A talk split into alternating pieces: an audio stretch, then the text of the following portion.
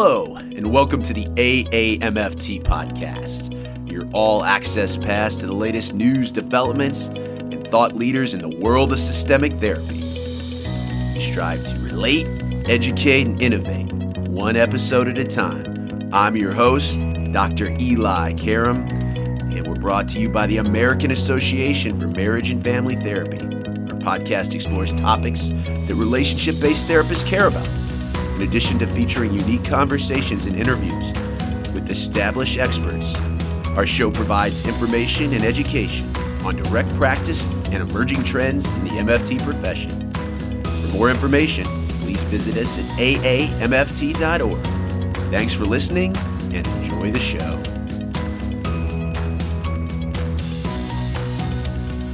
Doctor Eli back with you on the A A M F T podcast.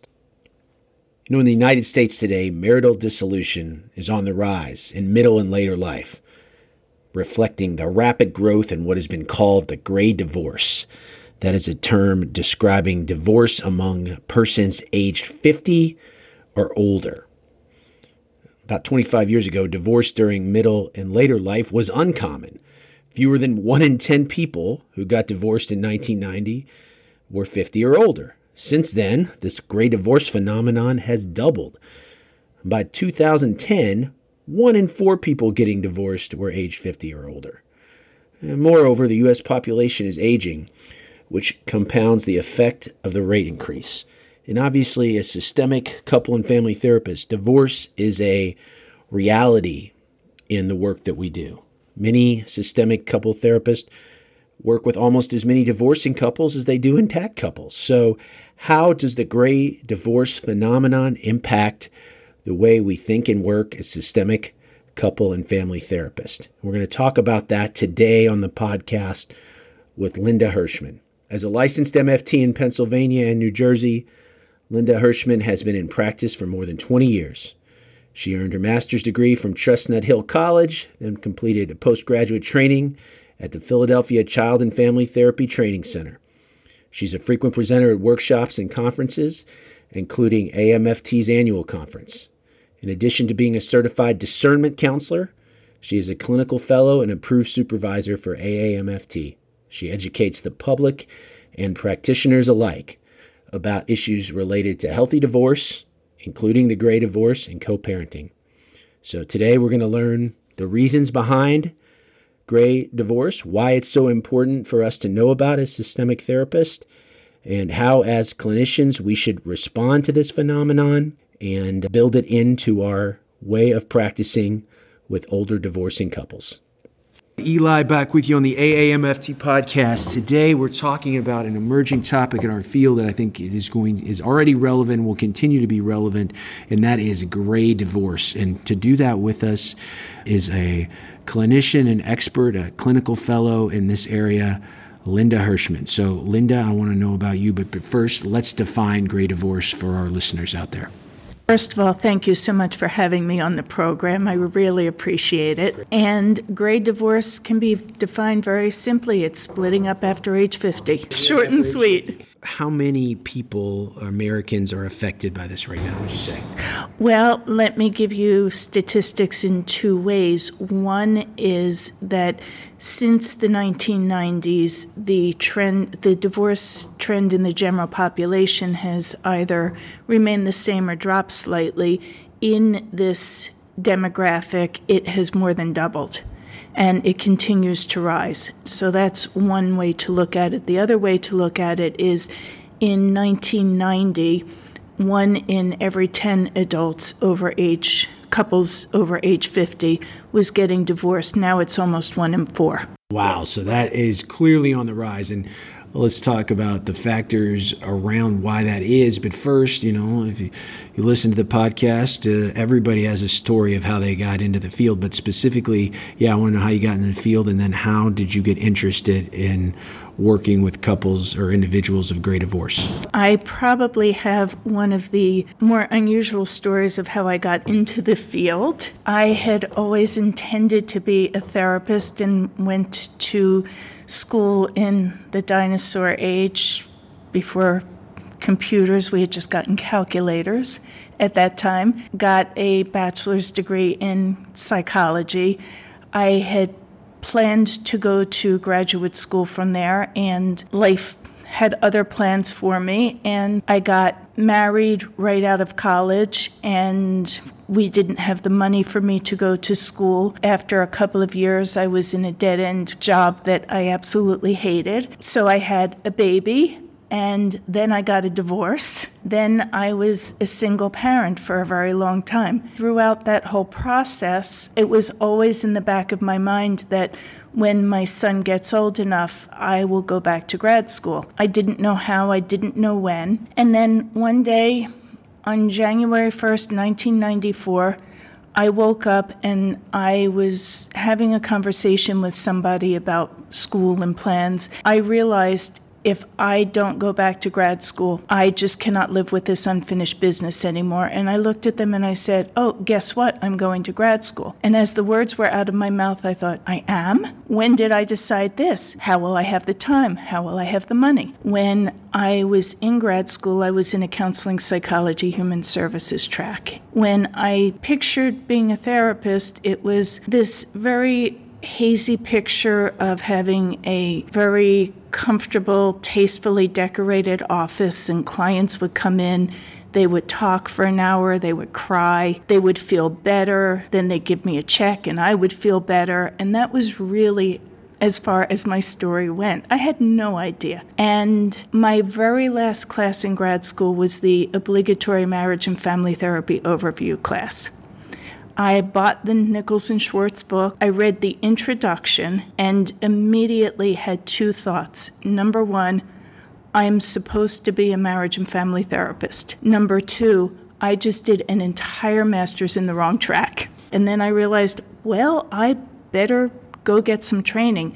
And at that point, licensure was just about a reality. And I went to the Philadelphia Child and Family Therapy Training Center, worked with Marion Goldberg and Annette Squitz, love you both like crazy, and became a marriage and family therapist. You had gotten a divorce, but it was the opposite of a gray divorce. It was an early divorce. Right. So uh, how did you get interested in working with uh, gray divorce?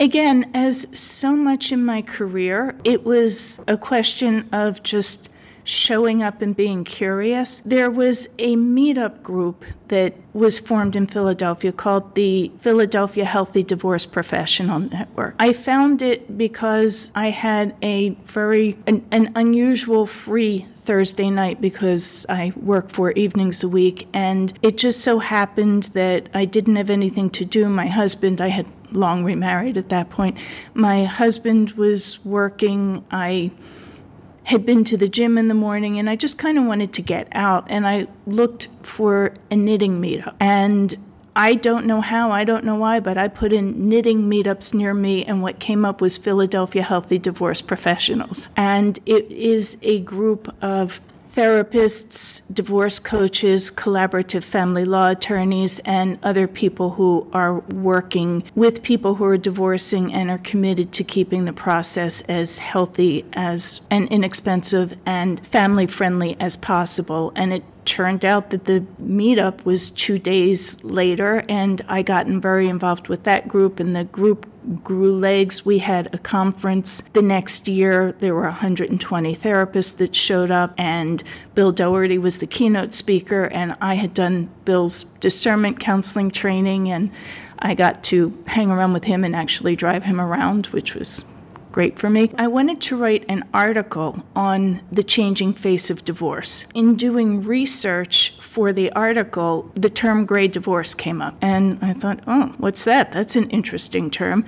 I started reading about it, didn't do anything with it beyond that, except it did get me to thinking about my clients who were coming in and how many of them are age fifty and older, and that I was treating their marital problems and their concerns in terms of staying together or splitting up the exact way that I was treating all of my divorcing couples. I started questioning that. Why has this been such a spike in this gray divorce in the last ten years or so? Well, the first question you have to ask is, who is initiating gray divorce, and the answer is women. In the figures I see are anywhere from sixty-one to sixty-six percent of gray divorces are initiated by women.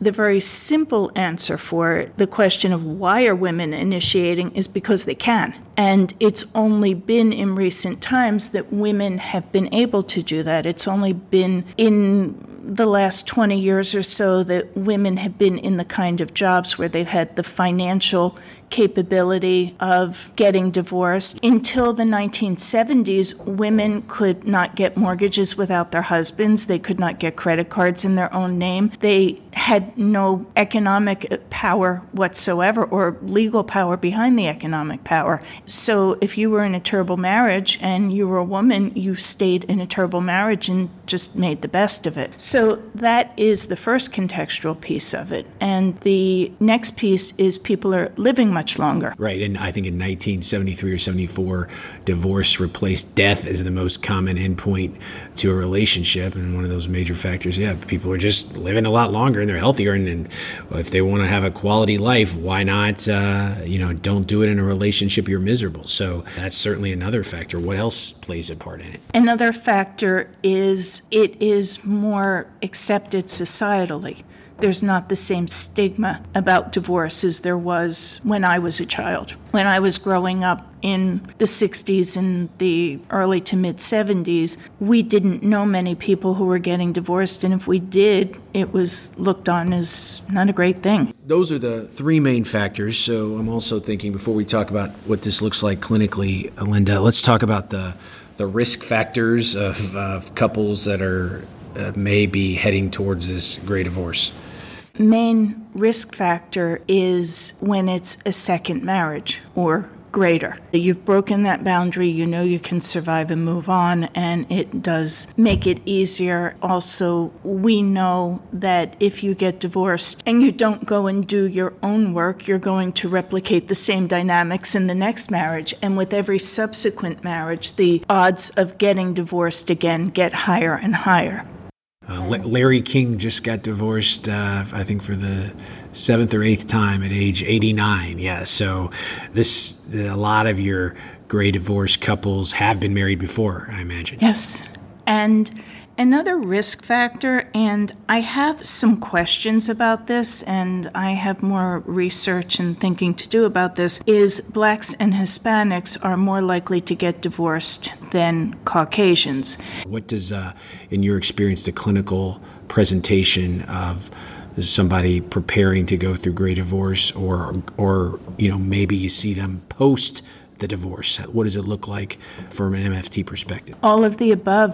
I have clients who come in who are divorce questioning. I have clients, I have couples who come in who decide that they want to get a divorce. I have couples who come in for discernment counseling, and I have people coming in post-divorce. So one thing it does have in common with working with younger couples is we're going to see it all as M F Ts. Individuals that you've seen that have made the decision to divorce in later life.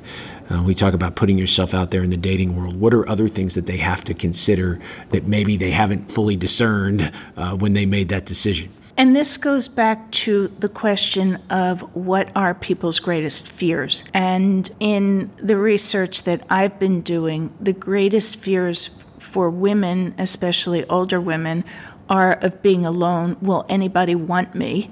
Who will take care of me?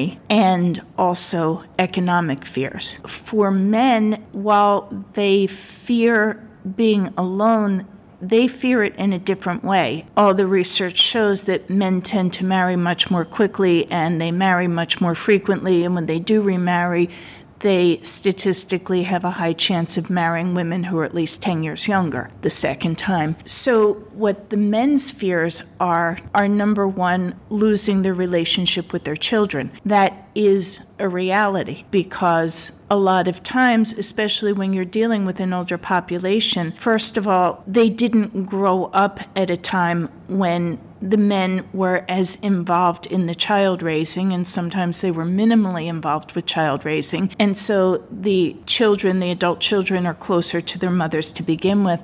Also, their mothers tend to need them more. They tend to need their help more. So there is a very real problem of the relationship with the adult children suffering. And when men do remarry, they tend to develop loyalty issues to their second wives and their families so that they're not perceived as a bad husband this time around. You do mention the kids, and I think when we, we think of this is a decision that involves the couple, but it also involves the larger family system, children. And, you know, I'm wondering what your thoughts about the impact on the adult relationship with children in this great divorce. And I'm, I'm guessing that's not something that a couple is going to consult the kids on, but it certainly impacts them no matter how old they are. What are your thoughts on that? It's huge. There is a term for it. They're called A C O Ds, Adult Children of Divorce. One of the things you would ask the question about, what are the considerations that you might want to bring up with older couples that are different than with younger couples. People tend to have this belief that, well, my kids are grown, they're adults, they'll understand and they can handle it. And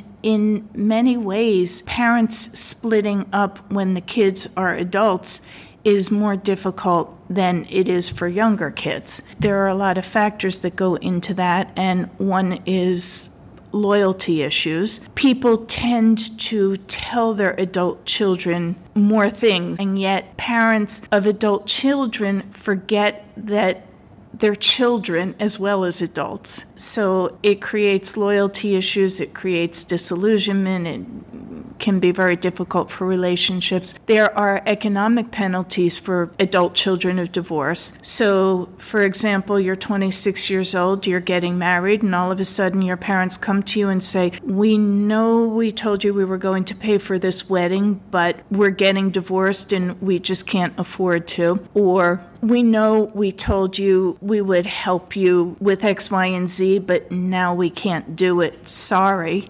There are also factors in childcare, because oftentimes a parent may move away who was involved in caretaking while the adult children went to work, or if there's a mother who never worked or who only worked part-time, she may have to go back to work and she's no longer available to care for her grandchildren. So there's big impact on adult children.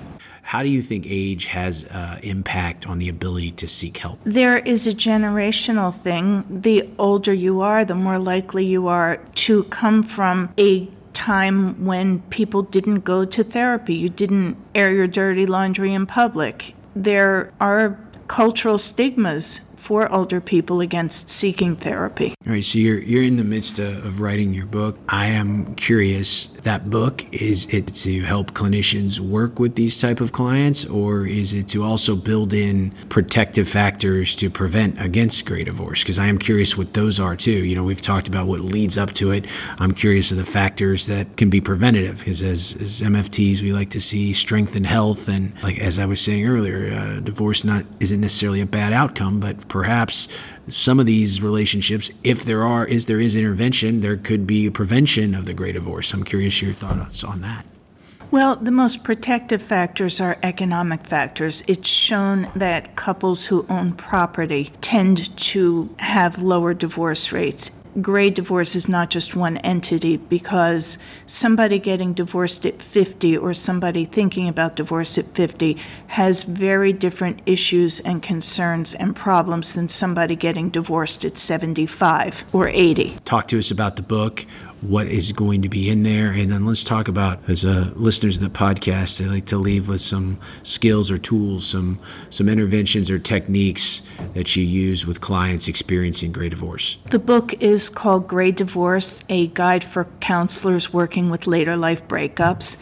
And even though therapists are going to be the primary target market, I also am looking at this book for definitely clergy. I think that there is a lot of benefit to clergy in learning what to do and how to conceptualize when these older divorcing couples are coming in. Yeah, with the idea that some clients with the stigma of therapy that you're mentioning earlier, they may not reach out to an L M F T, but they would reach out to uh, their pastor or priest. Absolutely. And what this book does is discusses great divorce in a systemic way. It ties together all the different pieces. It ties together the impact on the family system. It talks about the numbers and the trends and everything else. It discusses the changing face of divorce and some of the options that are available now when you're either divorce questioning or you're going through divorce that were not available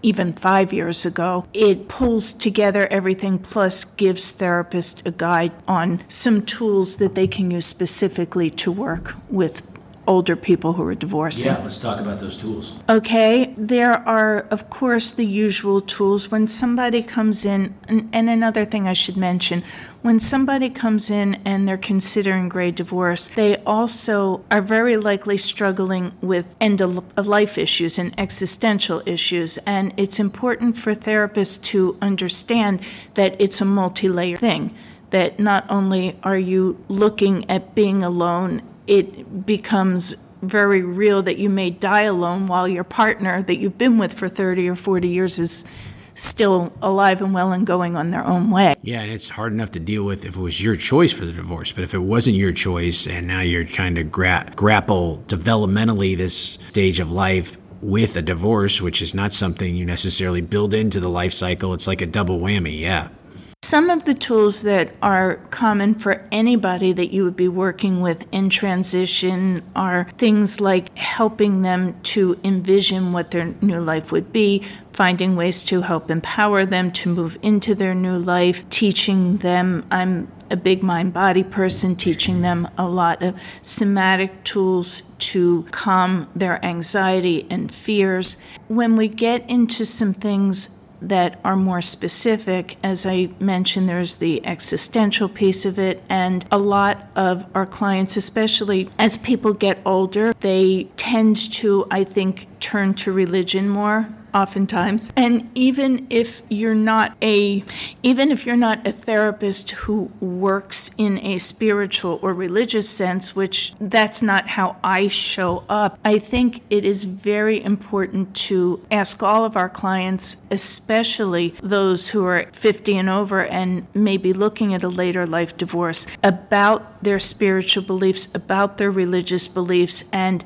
can their religious communities, can their pastor or rabbi or minister be a source of support for them? Yeah, I think, again, one of these things in our field that used to be taboo is, is tapping into that. You know, if you wanted a spiritual counsel, you'd go to your pastor or, or religious leader. But now I, I believe in these common factors. So if you have a client that spirituality is important to them, you got to tap into that, uh, number one. And number two, as you said, it is not just this inward spirituality that leads to resilience and coping. It's the community of a church. And if you get divorced and you are in later life and you're kind of refiguring your whole network of people, certainly that's a built-in community. And I imagine part of the work too is also talking about who is your support network going to be no, now that your spouse is no longer there. How do you how do you help people connect to other people that can support someone going through a gray divorce during this transition? There are divorce support groups out there. However, there are very few divorce support groups that are geared specifically toward older people divorcing. And I know if I were to get divorced and I were looking for a divorce support group, I would not want to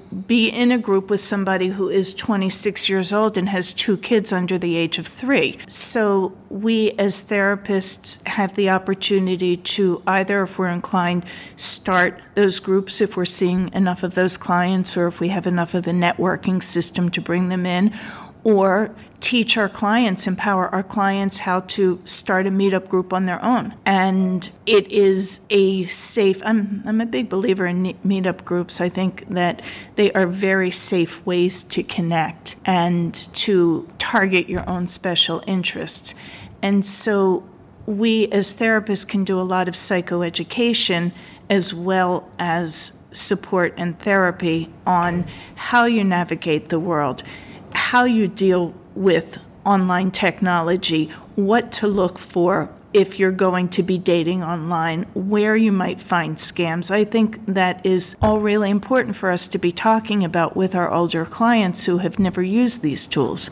I have a, just a couple more questions before we wrap up. I imagine in doing this work, you've also worked with people that have made the decision to divorce, yet, you know, you spent a long time with this person. There is still a relationship, whether you had kids or not, that goes forward. Uh, so uh, the great divorce can be people that don't want the same thing. They don't want to live together anymore. It doesn't mean they don't remain in contact.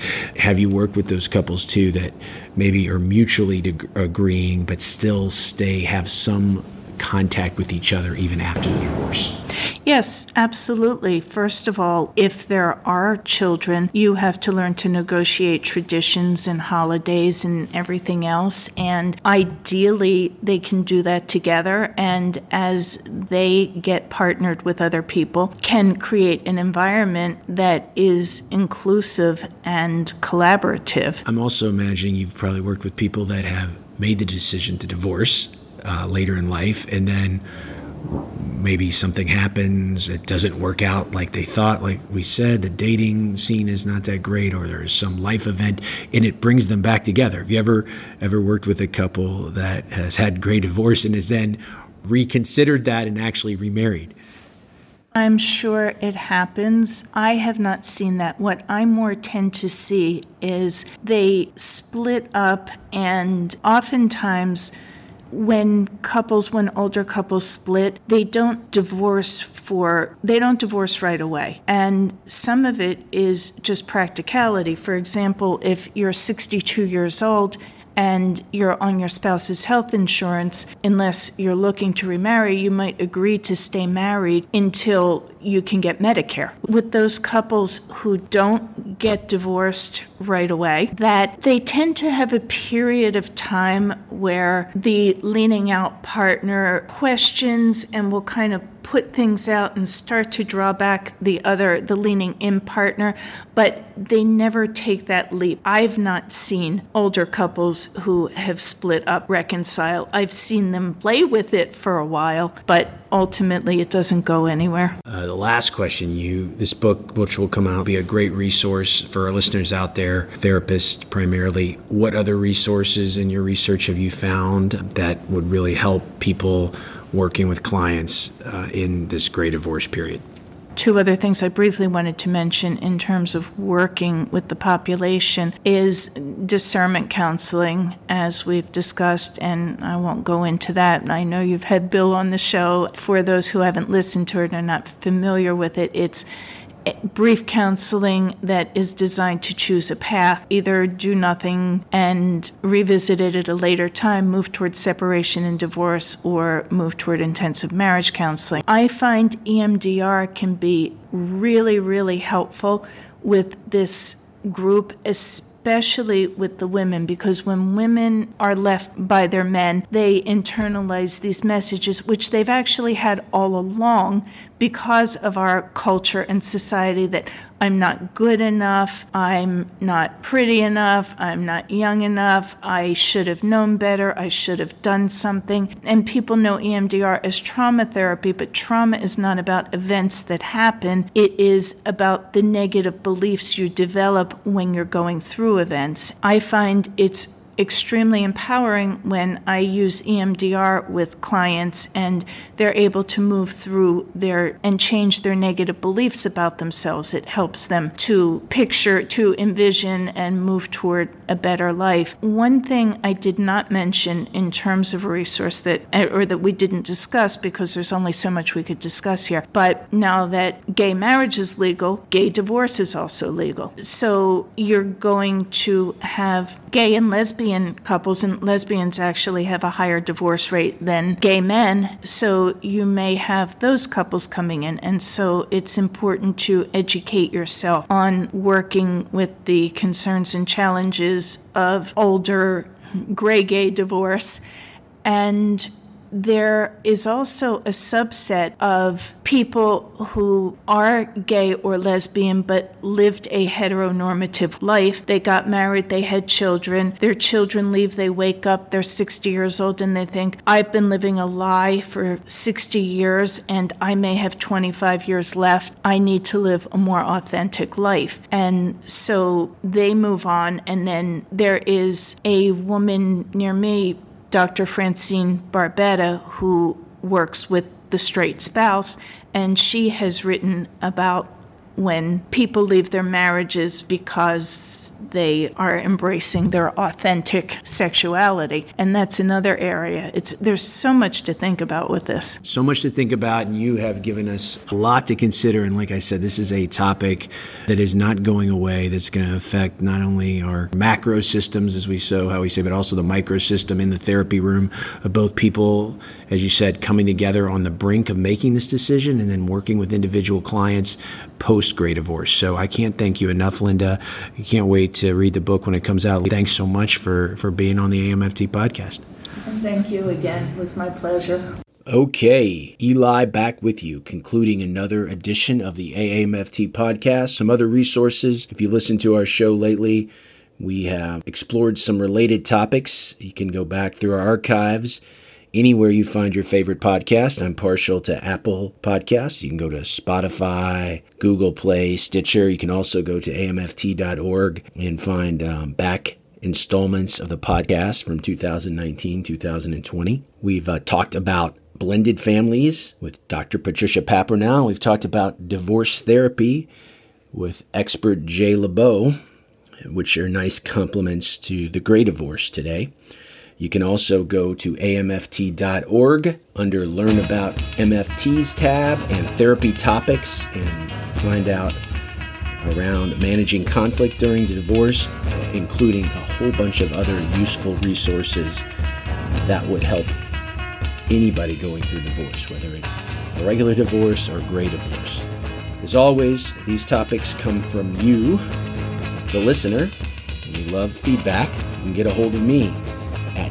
Info at eli karam dot com, E L I K A R A M. Find us on Twitter. Join the conversation. I'm at Doctor Eli Live, and the A M F T is at the A A M F T. We love bringing you this show and hope to keep doing it. We are rising through the ranks of the mental health podcast, so please leave a review, a star rating. It helps a lot. Until next time, my friends, stay safe. Stay systemic.